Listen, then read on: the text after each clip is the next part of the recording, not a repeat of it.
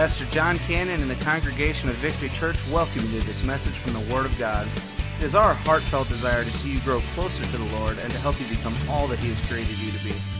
Our prayer is that through this ministry you would come to know Him in a greater way and that these teachings from Scripture would better equip you to fulfill His plan in your life. Now, let's join Pastor Jon as we study the Word together.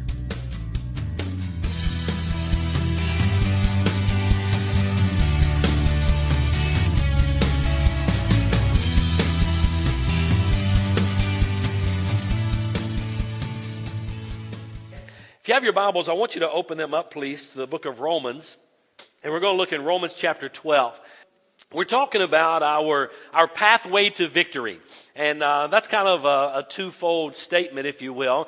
Uh, yes, first of all, it is the pathway to Victory Church and the steps of Victory Church and what we are intentionally trying to do every single Sunday and every single week and every single month and, uh, and, and every single year and how we're trying to build our church. And we even talked some about this even in Class 101 this past Tuesday evening, trying to reiterate what it is we're trying to do and how we do that. And in Class 101, we were talking about some of our statements and some of our strategies and our methods and what we do and why we do it.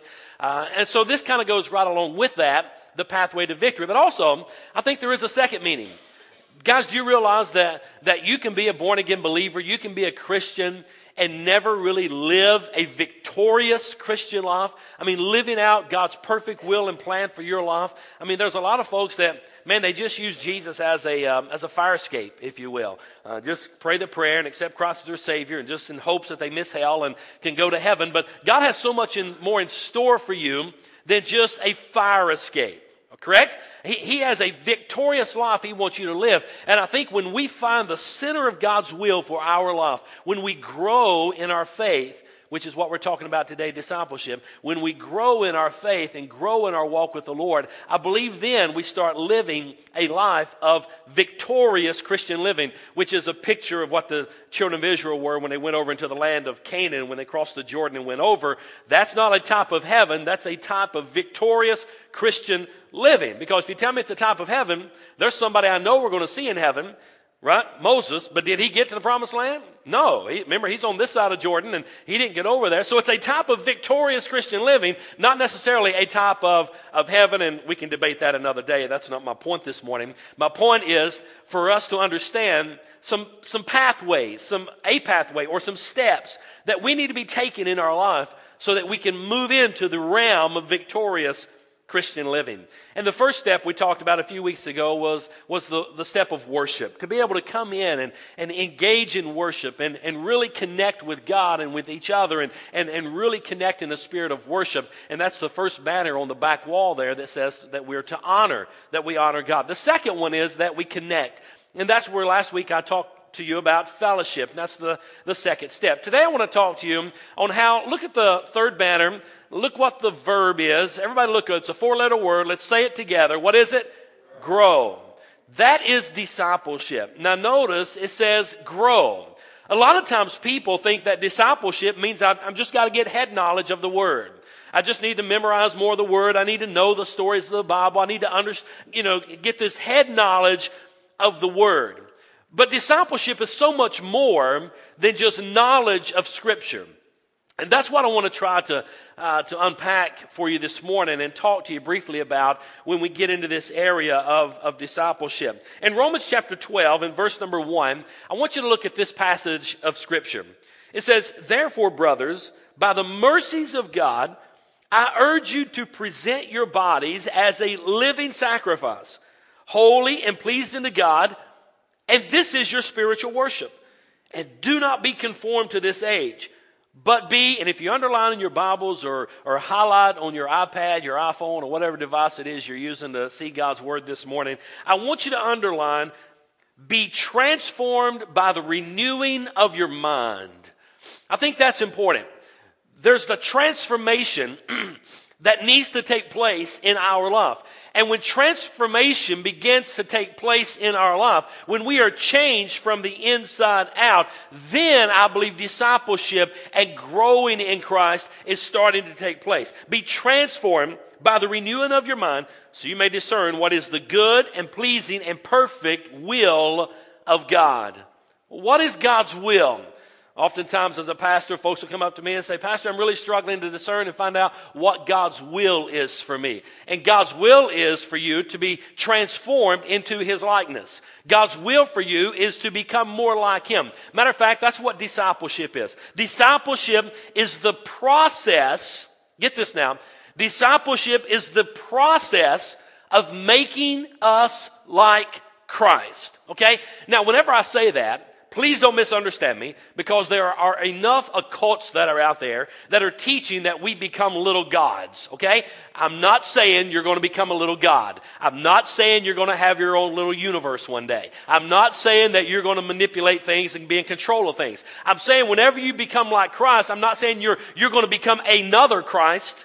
I'm saying you're going to be like him in your character and in your attitude and in your mindset. And that is a growing process. I mean, think about our children, how we have to grow them, not only physically, but how we, how we hopefully teach and instruct them so they can mature to become a responsible adult. The same thing is true in our spiritual walk. We've got to grow in Christ. It's, it's simply not enough just to pray a sinner's prayer and accept Christ. Listen, that's all well and good and that's great. And I think everybody needs to do that. But I want you to understand that's only the beginning. That's the starting point. Okay. I mean, that's when they just fired the gun and now it's time to go, right? It's time for us to grow in our faith. So discipleship is the process of making us like Christ. So whenever I say the word process, what does that look like? What is the process? Well, I think I'm going to share with you today if we're going to be like Christ, which the Bible says in Romans 12 that we are to be transformed by the renewing of our mind. This transformation is to take place in our life.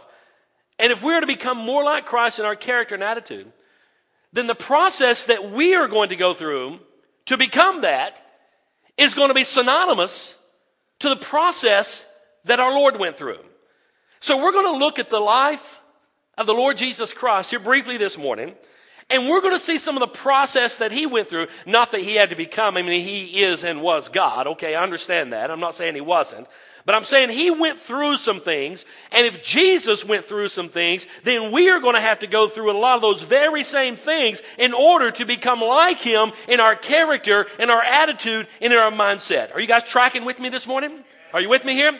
There's a process that takes place in our life as a child of God. Now listen, if you don't get a hold of this, listen, if you, listen church, if you do not get a hold of this principle today, then you're going to wind up being a very bitter Christian. You ever, you ever ran across bitter Christians? Man, they're just bitter. I mean, they're just nasty, right?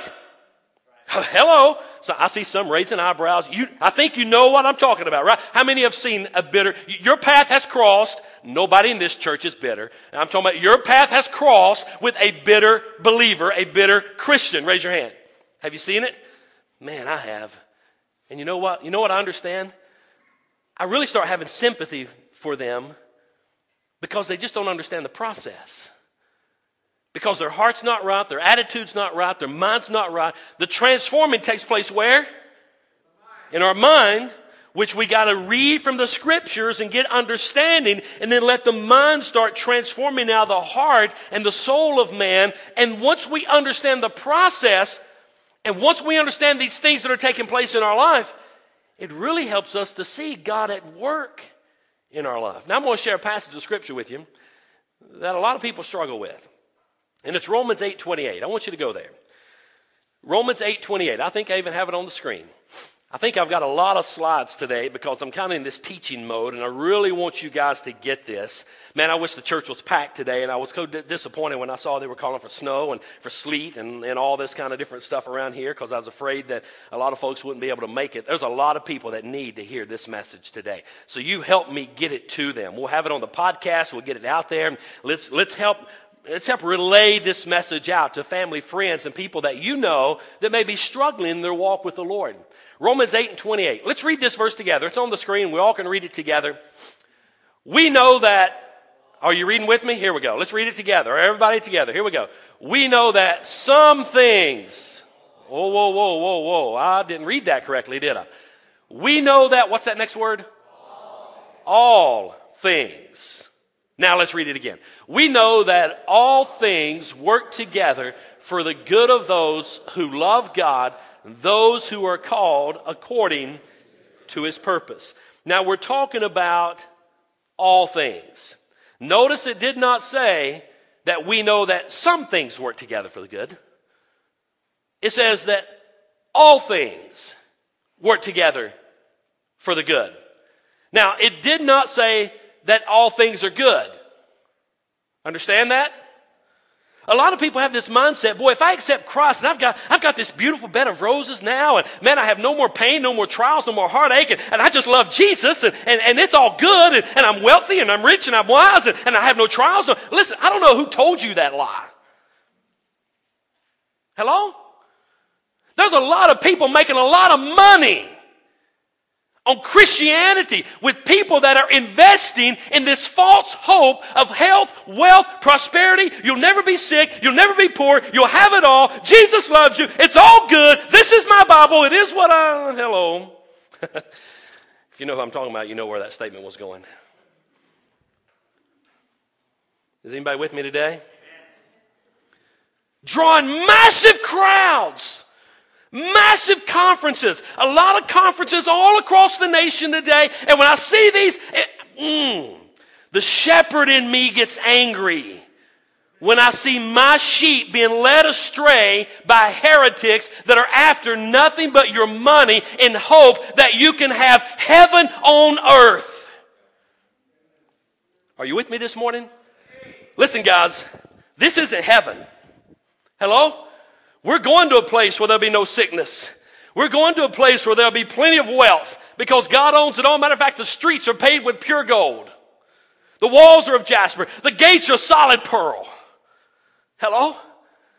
I mean, we're going to a place and, and there's going to be created for us this beautiful place called heaven. But newsflash, everybody look to your neighbor right now and say, we're not in heaven.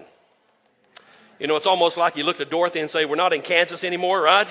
Listen, this is not heaven. Now, can we have peace while we're here living in this? This, this is a falling, cursed world that we live in today. There's pain all around. There's sickness all around. There's discouragement all around. But God wants you to know that God uses, get this, God uses what? All things. We know that all things work together for good to those that love God. Even the bad things? Oh, yeah. You know, whenever I think about this passage of Scripture, and I'm going to try to get through this today, and, and uh, oh, man, I've got a solid 30 minutes left, so I may, be, I may be able to get through this. Whenever I think about this verse of Scripture, you know what my mind goes to? My mind goes back to when my wife goes into the kitchen and she gets out the, the flour and the Crisco or the lard and, and she starts making some homemade biscuits. Right? somebody, somebody likes that. You know, those homemade biscuits. Now, now I love homemade biscuits. Man, they're put in the oven and those things rise and they if they let them stay in long enough which is a huge debate in our house on how long they should stay in but if they they stay in long enough they get golden brown there's a little bit of a, a crunch a crust on the outside and, and, and it's light and fluffy on the inside and man don't those biscuits sound good? Wow, wonderful those biscuits are when they come out of the oven. But let me ask you this. I love biscuits when it all the ingredients are put together and it's put into the oven. But there's no way I'm going to the pantry and I'm going to open it up and I'm going to reach in there and get me a handful of self-rising flour and eat it by itself. Why? Because that is not good. Nor will I go and reach my hand into a bucket of lard you guys know what lard is? Maybe I shouldn't use that. A Crisco. If I reach and get some of that, oh man, I'm not going to eat that. Why? Because what? That is not what? Good. And then they'll put butter on it. And they'll put, get us a little piece of butter and put it right on top. And, and they'll melt that biscuit a little bit and melt on that biscuit. But I'm not going to go to the refrigerator and get a stick of butter and put it in my mouth and eat it like I eat a Butterfinger or a Fifth Avenue. Right? I'm not going to, it's nasty. It's not good. But I tell you, when you bring all those ingredients together and you put them in the oven, which sometimes we are put in the oven of life. Are you tracking with me? And you put all that together. When it comes out, man, that's good. Whenever I read Romans 8:28, that's really what I picture in my mind. That's what I'm seeing. We live through a lot of stuff in our life that's not good. We endure a lot of things in our life that's simply not good. Would you agree?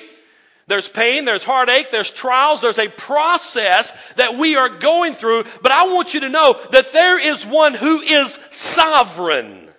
There is one who is in control. And there is one who uses all things for good so that the process of discipleship would take place in our life and we would no longer be this immature baby in Jesus Christ, but we grow to be this mature child of God living a victorious Christian life because we have not become a bitter person. We have become a better person in Jesus because we understand the process that we've had to go through to, to get to the place where I'm now mature as a child of God.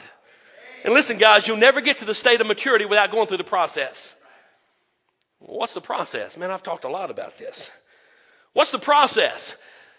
Just, and I don't even know if I have a slide for this, maybe I do, but I believe there's some unexpected tools that God uses to take us through the process. I'm going to give you three of them. I believe there are three things that God uses to take us through the process. Throw it up on there. Is it up there? Gethsemane, the garden. I believe he uses the garden. I believe he uses the desert. And I believe he uses the cross to take us through the process to become a mature believer in Jesus Christ. So there's three places where I know, get this, oh man, you got to get this. If you don't understand this, if you miss this as a, now I'm speaking to Christians today, okay? That's who I'm talking to. If you miss this as a child of God, then you'll wind up a bitter, angry, discouraged, want nothing to do with church, nothing to do with God, nothing to do with people. You'll end up with being that type of a person. You'll be bitter and nasty. You, the, you, you will have lost your joy. You will think, why can't it be like it used to be? Well, the reason being, you've been going through the process and your heart wasn't prepared, your attitude wasn't prepared. You thought you had knowledge, but it just stayed right here. It did not get about eight inches on down into the heart. And now you've become a bitter believer. And God's churches all across America are filled with bitter Christians every single Sunday morning. And I believe the reason is they've gone through the process and didn't understand what was taking place. The process is called discipleship. And if, if discipleship is for us to become more like Christ, then we got to look at the journey and the path that he walked. And understanding if God allowed his son, his only son, to walk this path and go through this process, why should I be exempt from walking this path and going through this process? Hello?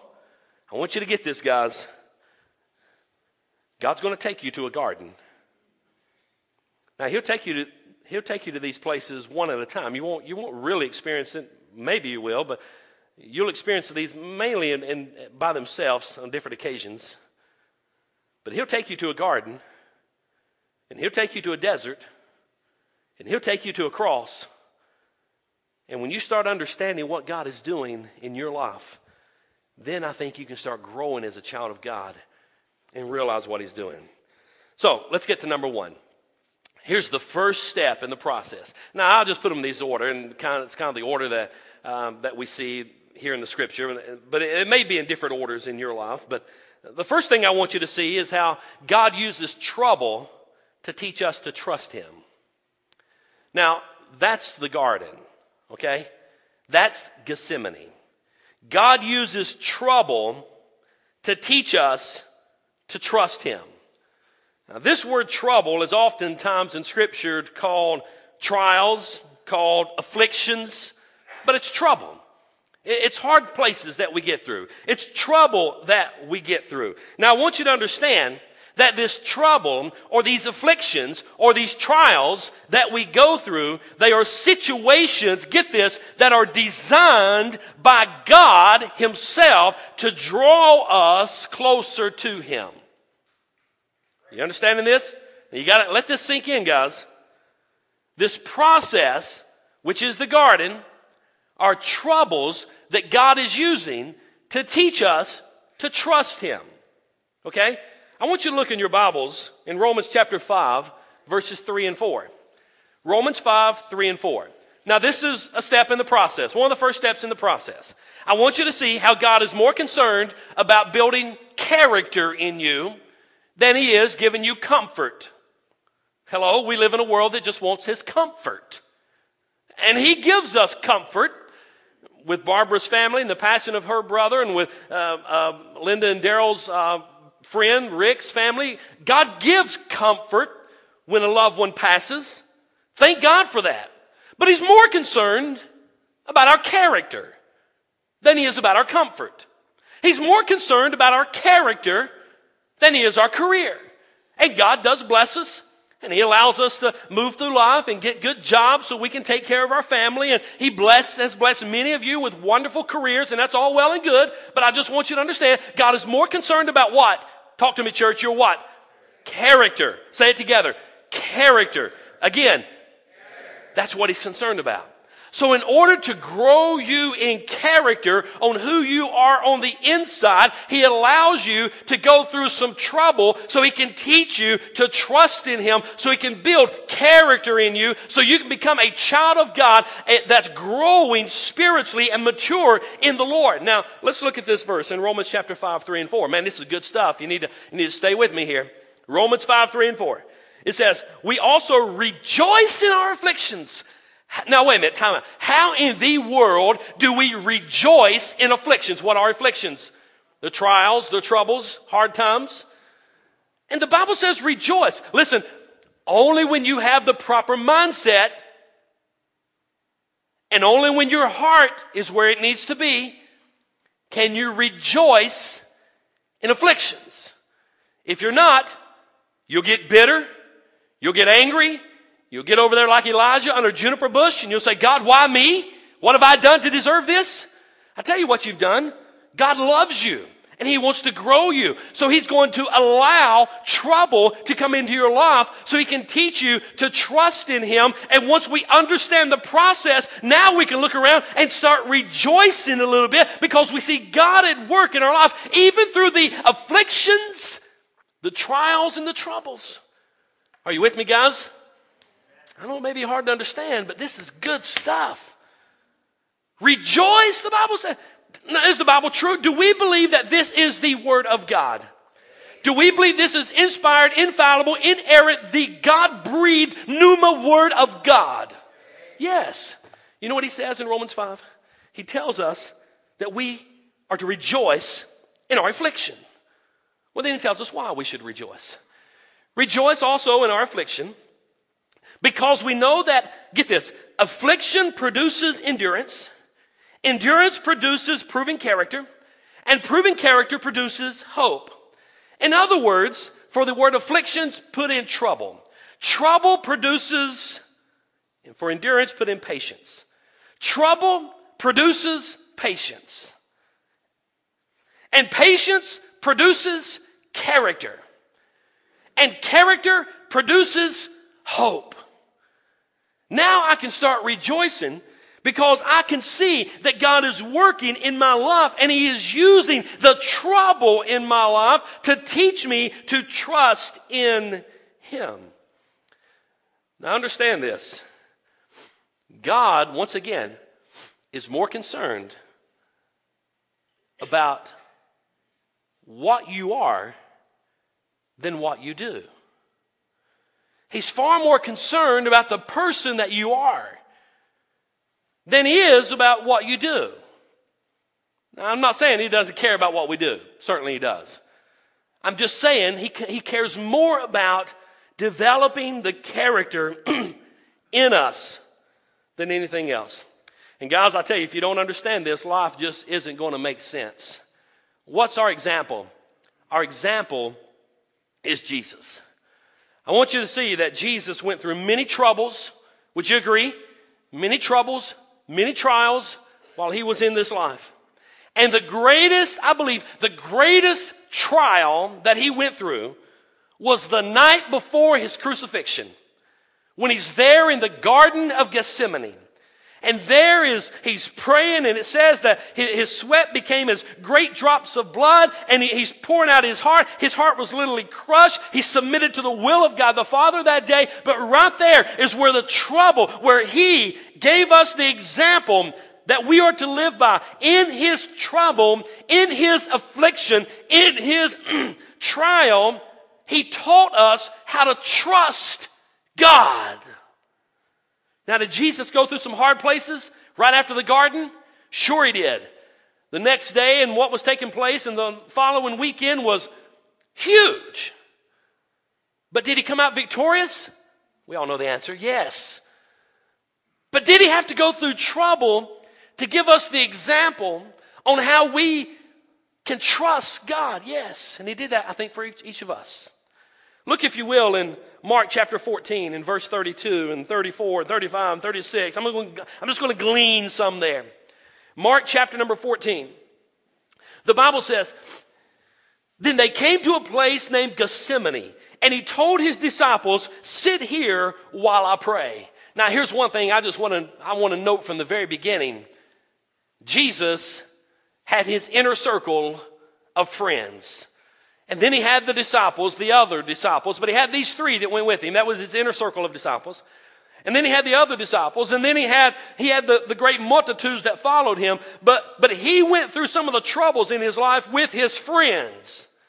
And guys, let me tell you something. That's why it's so important that every single one of you get connected in a small group. You can't go through life by yourself. You'll, you'll lose heart. You'll get discouraged. You need somebody praying with you. You need somebody walking through the troubles and the trials of this life with you. Listen, guys, everyone should get in a small group. If for no other reason, and there's many more reasons, you should get in there because when troubles come, you're going to need somebody. Hello? Jesus needed somebody to pray. Now, unfortunately, their humanity really set in and they fell asleep, which is probably what most of us do a lot of times when somebody gives us a prayer request. Will you pray? Yeah, I'll pray. we totally forget about it. But Jesus needed some friends here. And I think that's why it's important. But he said, Sit here while I pray. Now, I want you to understand that the stress and the anguish came over him so much and in verse number 34, he says, My soul is swallowed up in sorrow, even to the point of death. But I want you to notice how Jesus responded to the trouble. Look, if you will, in verse number 36. He said, Abba, Father, all things are possible for you. Take this cup away from me. Nevertheless, not what I, I will, but what you will. Nevertheless, not what I will, but what you will. You see, that's the first lesson I think we need to understand and we need to see right here. God's able to do all things, right? And it's okay to disagree with God and not like the trouble that you're going through. But at the end of the day, or the end of that prayer, or end of that time you pouring out your heart to God as Jesus was, you need to get to the point where He got and said, Okay, God, it's not about me. That's really what Jesus was saying. Life is not about me. And that's a message that many of us need to hear. It really isn't about you. It really isn't about me. Hello? I know that people don't like to hear that. In this consumer mentality world, in this health, wealth, and prosperity world, people don't want to hear, what? It's not about me. Hello, wake up. No, it's not about you. It's about God developing godly character in you so you can reach and influence your friends and family and coworkers and neighbors for Christ so that one day we all can go to heaven where there we're free of pain and trials and heartache and trouble, but we're going to have it while we're here. And he came to this place and he said, Not my will, but your will. And here's what he did he surrendered to God's plan for his life. And he did that as he was going through trouble. And he gave us an example on how we trust God in the midst of our trouble. And if you're going to become like Jesus Christ, then you must learn to trust God completely. Even when all things look terrible and it looks like everything's falling apart. Have we ever been there? Man, you look around in your life and it seems like the world is crashing in on you. We need to learn to trust God through that. It's not my will, but your will be done. I've got some action points on some things we can do with that, but, but I'm not going to have time to, to get into those. Let me give you the second thing And this is the pathway of discipleship, if you will, that God gives us. Not only does God use trouble to teach us to trust Him, but secondly, God uses temptation to teach us to obey Him. God uses temptation to teach us to obey Him. Now, I think it's, I think it's very important that we be really, really, really clear here about the definition of temptation. And I think I've got it on the screen for you here. Temptations are situations designed, maybe I don't, by Satan. Yeah, I do. Temptations are designed by Satan and they are intended to harm us. Okay? That's the definition of temptations. Listen, God never tempts you to sin. That never comes from God. He will test us often to grow us in character, but He will never tempt us to sin. That comes from Satan. And his intent is to destroy you, ultimately. And he, he does it by baby steps. And he'll get you to succumb to this little temptation and this little one and this little one. All of a sudden, now you're further down the road to sin than you ever thought you'd ever be. And now it's almost, you, people have lost lost family, lost homes, lost jobs, lost careers, lost everything because they said yes to the very first little temptation and it took them farther than they ever wanted to go. It kept them longer than they ever wanted to stay. Temptations are designed by Satan and the intent is to, get this church, destroy you. Understand that? Okay? This is the second process. The first process is the garden where there's going to be what? Troubles. That's going to do what? Teach us to trust. The second process is a desert where there are going to be temptations. And the temptations are there to teach us now to obey. Remember, I said in Romans 8 28, I didn't say, the Word of God says, Romans 8 28, that all things work together for good. Can God even take a temptation that Satan may have intended for you to, to destroy you and harm you? Can God take that and make it good? Sure, He can. He does that all the time. But I want you to know that temptations are designed by Satan. God never tempts you to do evil.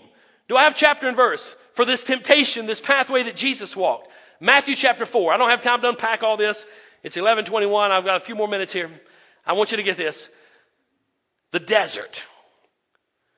Jesus was led to the desert to be tempted by Satan. I'm not even going to get into all the temptations, but I want you to know that every single one of us are tempted. And one thing I want you to understand about temptation is that I want you to remember that it is not a sin to be tempted. Understand that? It is not a sin to be tempted. Was Jesus tempted? Yes. Did he sin? No. It is not a sin to be tempted. The sin comes when we give temptation a second thought and then we start indulging in it. Now it's sinful. But the initial thought or the initial temptation or the initial fiery dart that Satan shoots our way called a temptation. And the intent is, talk to me, what's the intent of this temptation? To what? Destroy us, to harm us. That's the intent. But God can use, God can use temptation to do what? To teach us to what? Obey. You remember in Scripture where the Bible says that obedience is better than sacrifice? Obedience is huge. And what does God often use to teach us to obey Him? He'll often use Satan's scheme and devices of temptation where Satan's intent is to destroy us and God says in Romans 8 28 that all things work together for good. Now I can use that in a way to teach you to obey because with every temptation, the Bible says there is a way of escape. Okay? Guys, do you realize? Now hold on to this statement. And this, this causes this can cause some huge theological debate. I love to kind of drop this on, on, uh, on young preachers going into the ministry, and I'll, I'll throw this out there. And do you, do, you, do you realize that we as humans have the potential of living a sinless life? That's fun to debate. But the Bible says, with every temptation, there is a way of escape. In other words, with every temptation, you get to make a choice. And the choice is, do you love God and obey God more than you love the temptation? That's what the choice is. So God went out, or Jesus went out into the desert, led out by the, in, the, in the desert in Matthew chapter 4, and there he was tempted, and all these temptations that Satan came really to destroy him, God over, Jesus overcame those because he chose to obey the word of God more than the, the, the temptation. And guys, that's where we've got to get in this process of discipleship. Every single one of us are going to be tempted on a daily basis. Especially if you have really decided to follow Jesus and go to the front lines and grow in your faith and you're really getting very, very intentional about serving God and you're really trying to grow in your faith and grow in the Word, I promise you, Satan does not like that. The good thing is he is not omnipresent, but he'll unleash all the demons of hell on you to try to get you to fall into temptation. Every single one. The, matter of fact, the Bible also says, and this is not a message on the temptations, I got a whole message on that, but you realize they're common? You say, you just don't understand what I'm tempted with. Yeah, I do. We're all tempted with that. Well, no, no, no, you don't. No, hello. Listen, remember, it's not about you. We're kind of all in this together, right? Are you with me, church? So, in the temptation, God is using that because He uses all things for good to teach us how to obey. Can I share with you two things that I think you need? Now, I'm going to share with you two action points here that I think you need, that, two things that will help you in facing temptation. And I want you to jot this down. I can't remember if I have it on the screen or not. I want you, number one, keep focused on good thoughts. Philippians chapter 4 and verse number 8 says, Fix your thoughts on what is true and good and right. Keep focused on good thoughts. I'm talking about trying to overcome the temptations that Satan throws your way. And his temptations come to try to destroy you. And one way that we can overcome those temptations is to keep focused on good thoughts. Okay? Guys, you realize there are two things or two thoughts you cannot keep in your mind at the same time? And I, promise you that try it. I, matter of fact, I give you, you, you go, you prove me if I'm wrong on this. Two thoughts, I promise you, cannot stay in your mind at the same time. One is the thought to succumb to the temptation, and the other is the thought to love and obey God. You can't think on both of those at the same time. Now you can process here and then process here and process here back here, but you can't bring them together and think about them at the very same time. I mean, if you're, if you're thinking about succumbing to the temptation, then God really right now at that point is the furthest thing from you. But if you're really thinking about loving God and obeying Him, that temptation is nowhere close to you. So whenever we are entertaining a temptation, I want you to get this picture that God is far from you.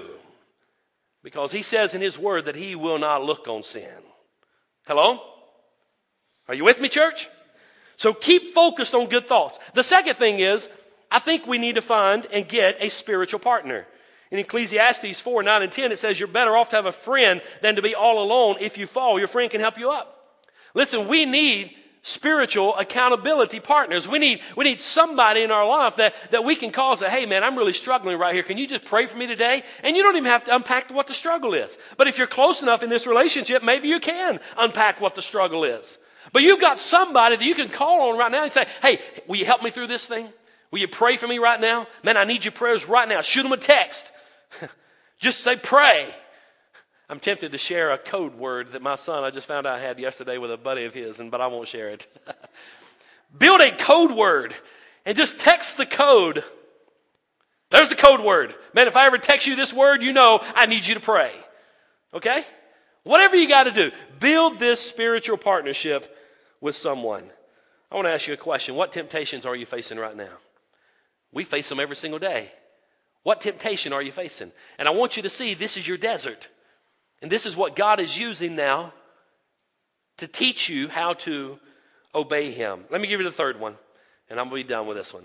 Man, I could really, I could, I could almost make this a three part sermon series and really dig deeper in each one of these.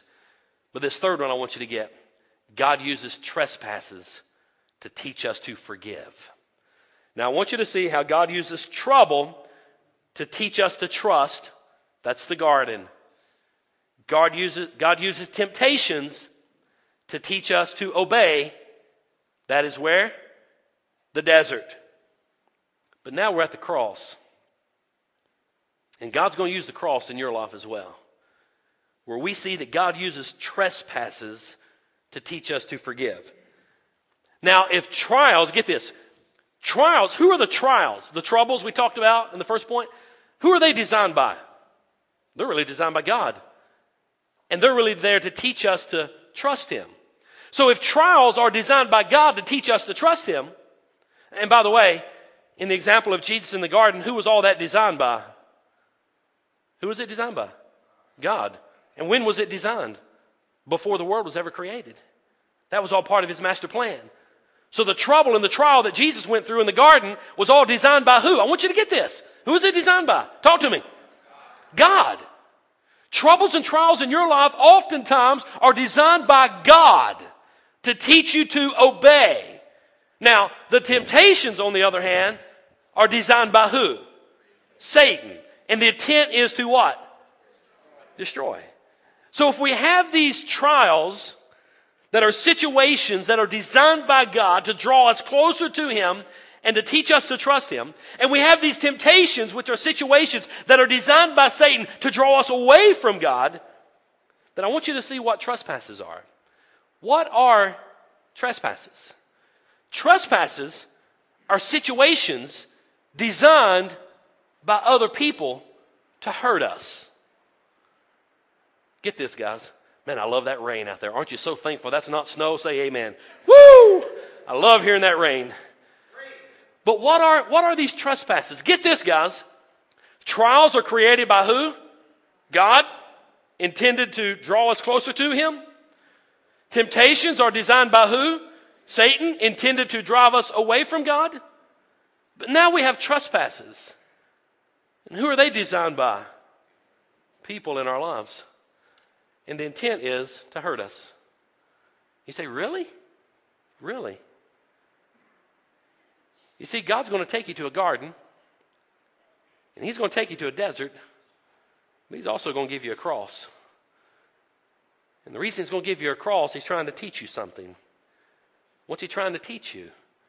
He's trying to teach you how to forgive. You see, if God's going to teach you how to forgive, He's going to have to put you in a situation where someone's going to need forgiveness that only you can give. Wow, does that make sense? Guys, this is good today. I tell you, this is good stuff. And if you don't get a hold of this, you're going to be confused through all of life. You're going to be just beating around like a ping pong ball and have no idea what's going on. And you're going to get bitter and angry and frustrated and you're going to quit and throw in the towel. Man, when you can start dissecting this and seeing what's going on in your life, you say, Oh, that's God. God, I, I see what's going on. Yeah, I got troubles and trials, but you're bringing it, you're in control. I'm just falling in love with you more, and I, I'm falling on my knees. I'm drawing closer to you. And He's going to see me through that. And then when the temptations come, oh God, I know exactly, this is Satan designed to harm me and, and, and to draw me away from you. Get thee behind me, Satan. I'm going to use the word of God. There's a whole message you could do on, on how to overcome the temptations, but I'm getting away. I'm, I'm fleeing. I'm saying, get thee behind me, Satan. I have identified that. Get away from me. And I'm running as fast as I can to Jesus. But then what am I going to do with this? Trespasses. I'm not going to ask for a show of hands, but I can guarantee you that every single person in this room today has been hurt by someone. Now, you've either been hurt intentionally, and there are those that set out to hurt you intentionally. I've had that in my 14 years. By the way, March will be 14 years that I've been here. Can you believe that? Kristen and I were filling out some paperwork the other day, and we were filling out how long we've been here, what we've been doing, and, and what has 14 years in March? Wow. That's a long time. But I know this in my 14 years of ministry here, there have been people that walked in out of these doors, and their intent was to harm me and hurt me and my family. I've seen it. But you've seen the same thing in your family. There's been people that set out to intentionally try to hurt you. And then there are those that, that unintentionally hurt you. They don't really mean to, just they didn't even really think about it, and all of a sudden now they did. But we've all been hurt, right? Can God use that? According to Romans 8 28, all things work together for good to those that love God and are called according to his purpose to keep us right in the center of God's will. And he uses these trespasses to teach us how to forgive. Now, I want you to know that this is a tough one. I'm going to read something I wrote in my notes here. Bearing the hurt of other people without retaliation is without doubt the most important and the most difficult step in becoming like Christ. You see, when the troubles and trials come, and I understand how they come, man, I, I run to Jesus and, and I can get through those. When the temptations come, and man, I can see and I know how Satan works, and I can see how he works so often time in my own life, and, and I'm aware of that, man, I can get thee behind me, Satan, and run to Jesus. But this one right here is the one that knocks me back a few steps. I mean, I stagger on this one.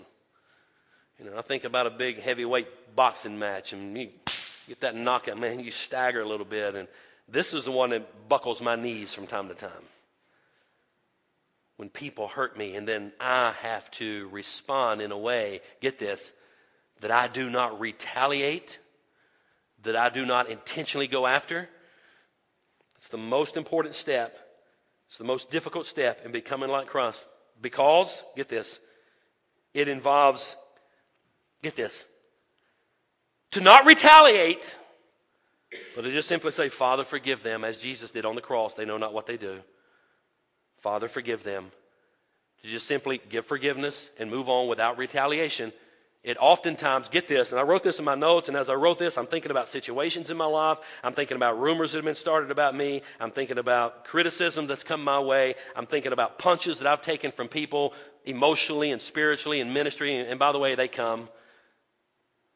I can give you a story with each one of these, but oftentimes I'm the one that is misunderstood, being criticized, being judged, being hurt emotionally and verbally, all because I refuse to retaliate and just say, Father, forgive them.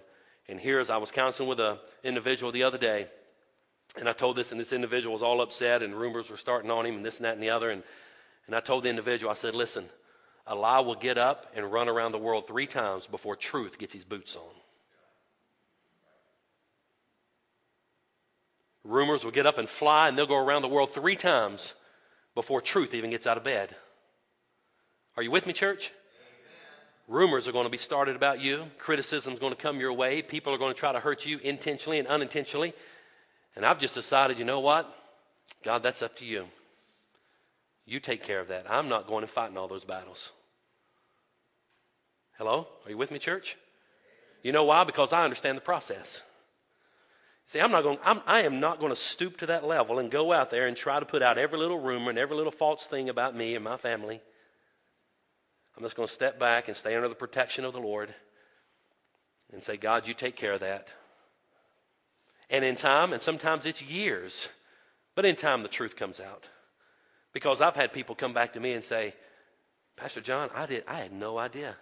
This is what I was told. This is what somebody said about you. I, I didn't have a clue. And I'm talking sometimes years later before they come back. And then they'll come back, and not all of them will say this, but some of them will say, Will you forgive me? Because, man, I thought ill of you, and I criticized you, and I even helped spread those rumors about you. And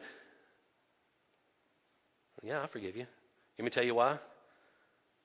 Because I look to the cross, and I see how much Jesus has forgiven me, and that's how much I am to forgive others. Now, this is the most difficult step. But I know there's some of you that carry bitter and anger. You've been hurt. You got to understand the process, guys. It's not about you.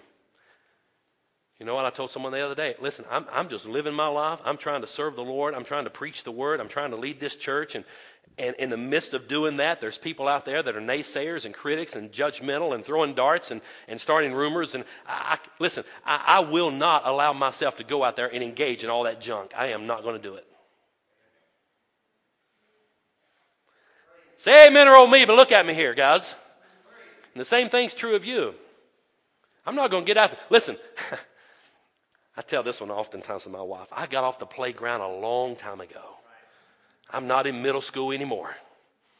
I don't play the middle school games. I don't play all that junk. If y'all want to play that, play that stuff. I don't play that stuff.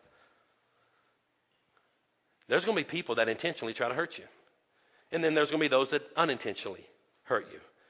What is God teaching us through that? These are the trespasses. You remember when Jesus, and man, I don't even have time to unpack the rest of this. Remember when Jesus was on the cross and the naysayers came by?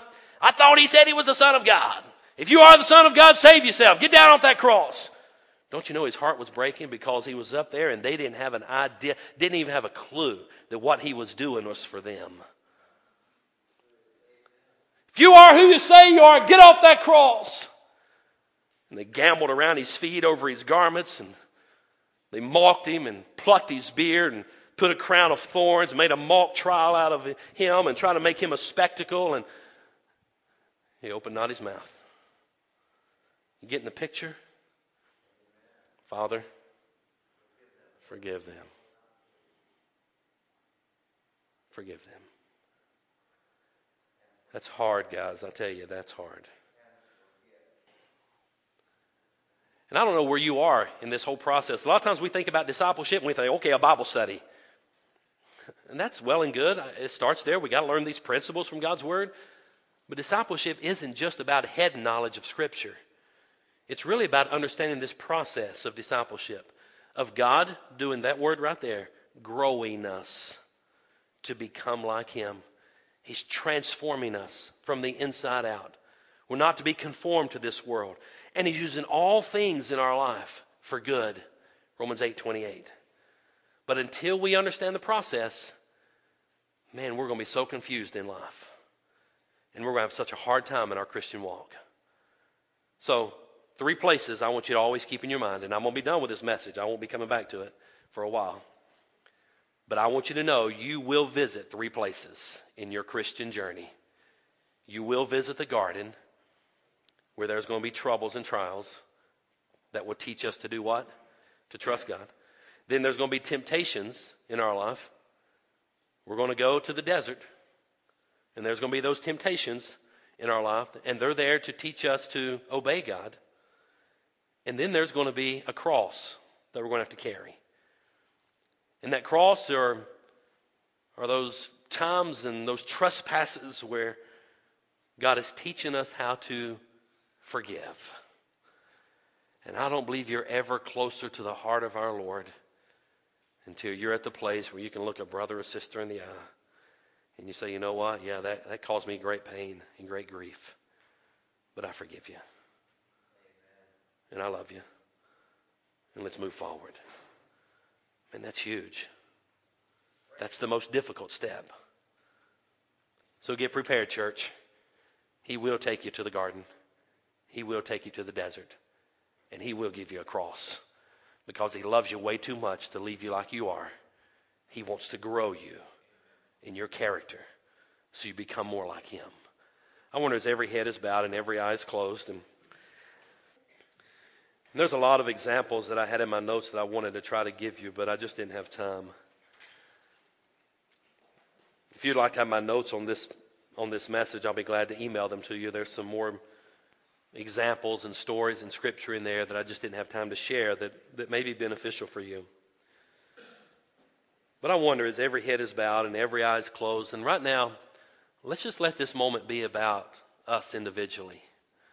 And I want you to think about the process of discipleship that God is using to grow you to become more like Him. Let's, let's go to the Lord in prayer. I'm going to pray. Let's just have a little concert of prayer here. And I'm going to pray, and I just want you to focus on the Lord.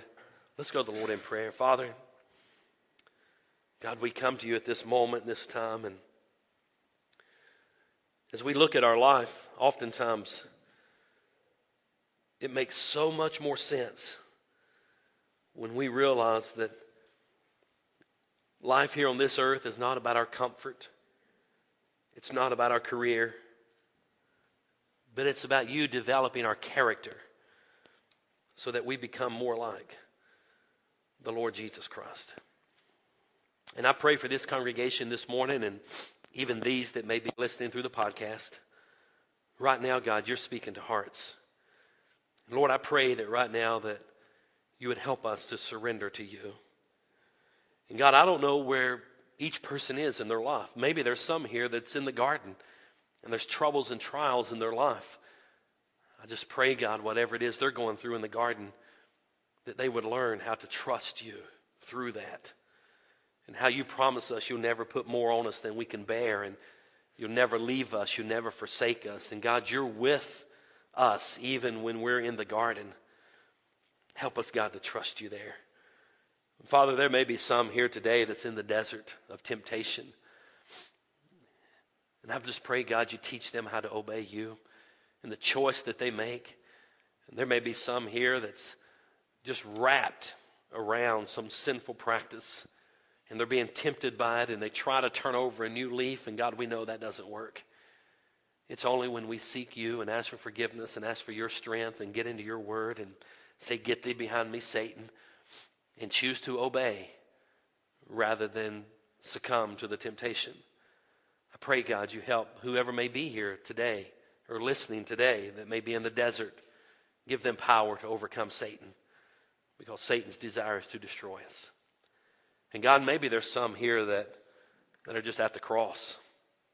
They're at the cross in their life where, where people, the trespasses and the sins and the harsh words and rumors and criticism and, and all that takes place of people is trying to hurt them, whether intentionally or unintentionally. God, I'm amazed how you put us in situations like this to teach us to become more like you. Help us, God, to learn to forgive. Oh, God, help us learn to forgive. And God, if there's one here today that does not know you as their personal Lord and Savior, my prayer is that right now they'd give their heart and their life to you. And right now, dear God, that they would pray a prayer something like this say, God, be merciful to me, a sinner. I believe I've sinned and I'm so far from you. And right now I pray that, that you would come into my heart and come into my life and be my Lord, be my Savior. I repent. I ask for forgiveness. Save me today, God, and grow me to be the man, woman, boy, or girl that you've called me to be. I believe that you are the Son of God, that you died on the cross for the sins of the entire world and even my sins, that you were buried in the tomb and you came out victoriously the third day and You've ascended to the Father. God, I believe all that. And right now, I invite you into my heart and into my life. Maybe someone here needs to just rededicate, recommit their life to the Lord. The psalmist said, Be still and know that I am God. And I've intentionally asked for no music here, Lord, and help us to be still, to focus on you. Maybe there's a Christian that just needs to rededicate, recommit their life to you today. Have your will and way in that life. Father, help us to recognize when we're in the garden. Help us to see when we're in the desert. And help us to be aware when we're at the cross. And help us to do what I think is the hardest thing to do for all of us to forgive without retaliating. Have your way in our lives. In Jesus' name we pray. And all God's people said, Amen. Amen. Well, God bless you all.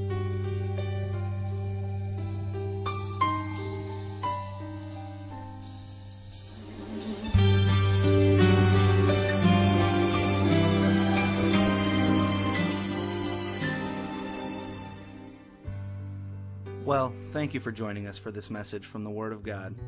We know that the truth you have just heard will change your life if you believe it and intentionally apply it. If you need someone to pray with, or maybe you just want someone to talk to, please call us at 618 622 9360. That's 618 622 9360. Or you can email us at victory at victorychurchonline.net. That's victory at victorychurchonline.net. If you're interested in obtaining more teaching materials or if you'd like to partner with us in this ministry, please contact us. You can call, email, or send a request to 715 Lake Point Center, Suite 109 in O'Fallon, Illinois. Or come check us out on the web at www.victorychurchonline.net. And again, we thank you and are glad you could join us.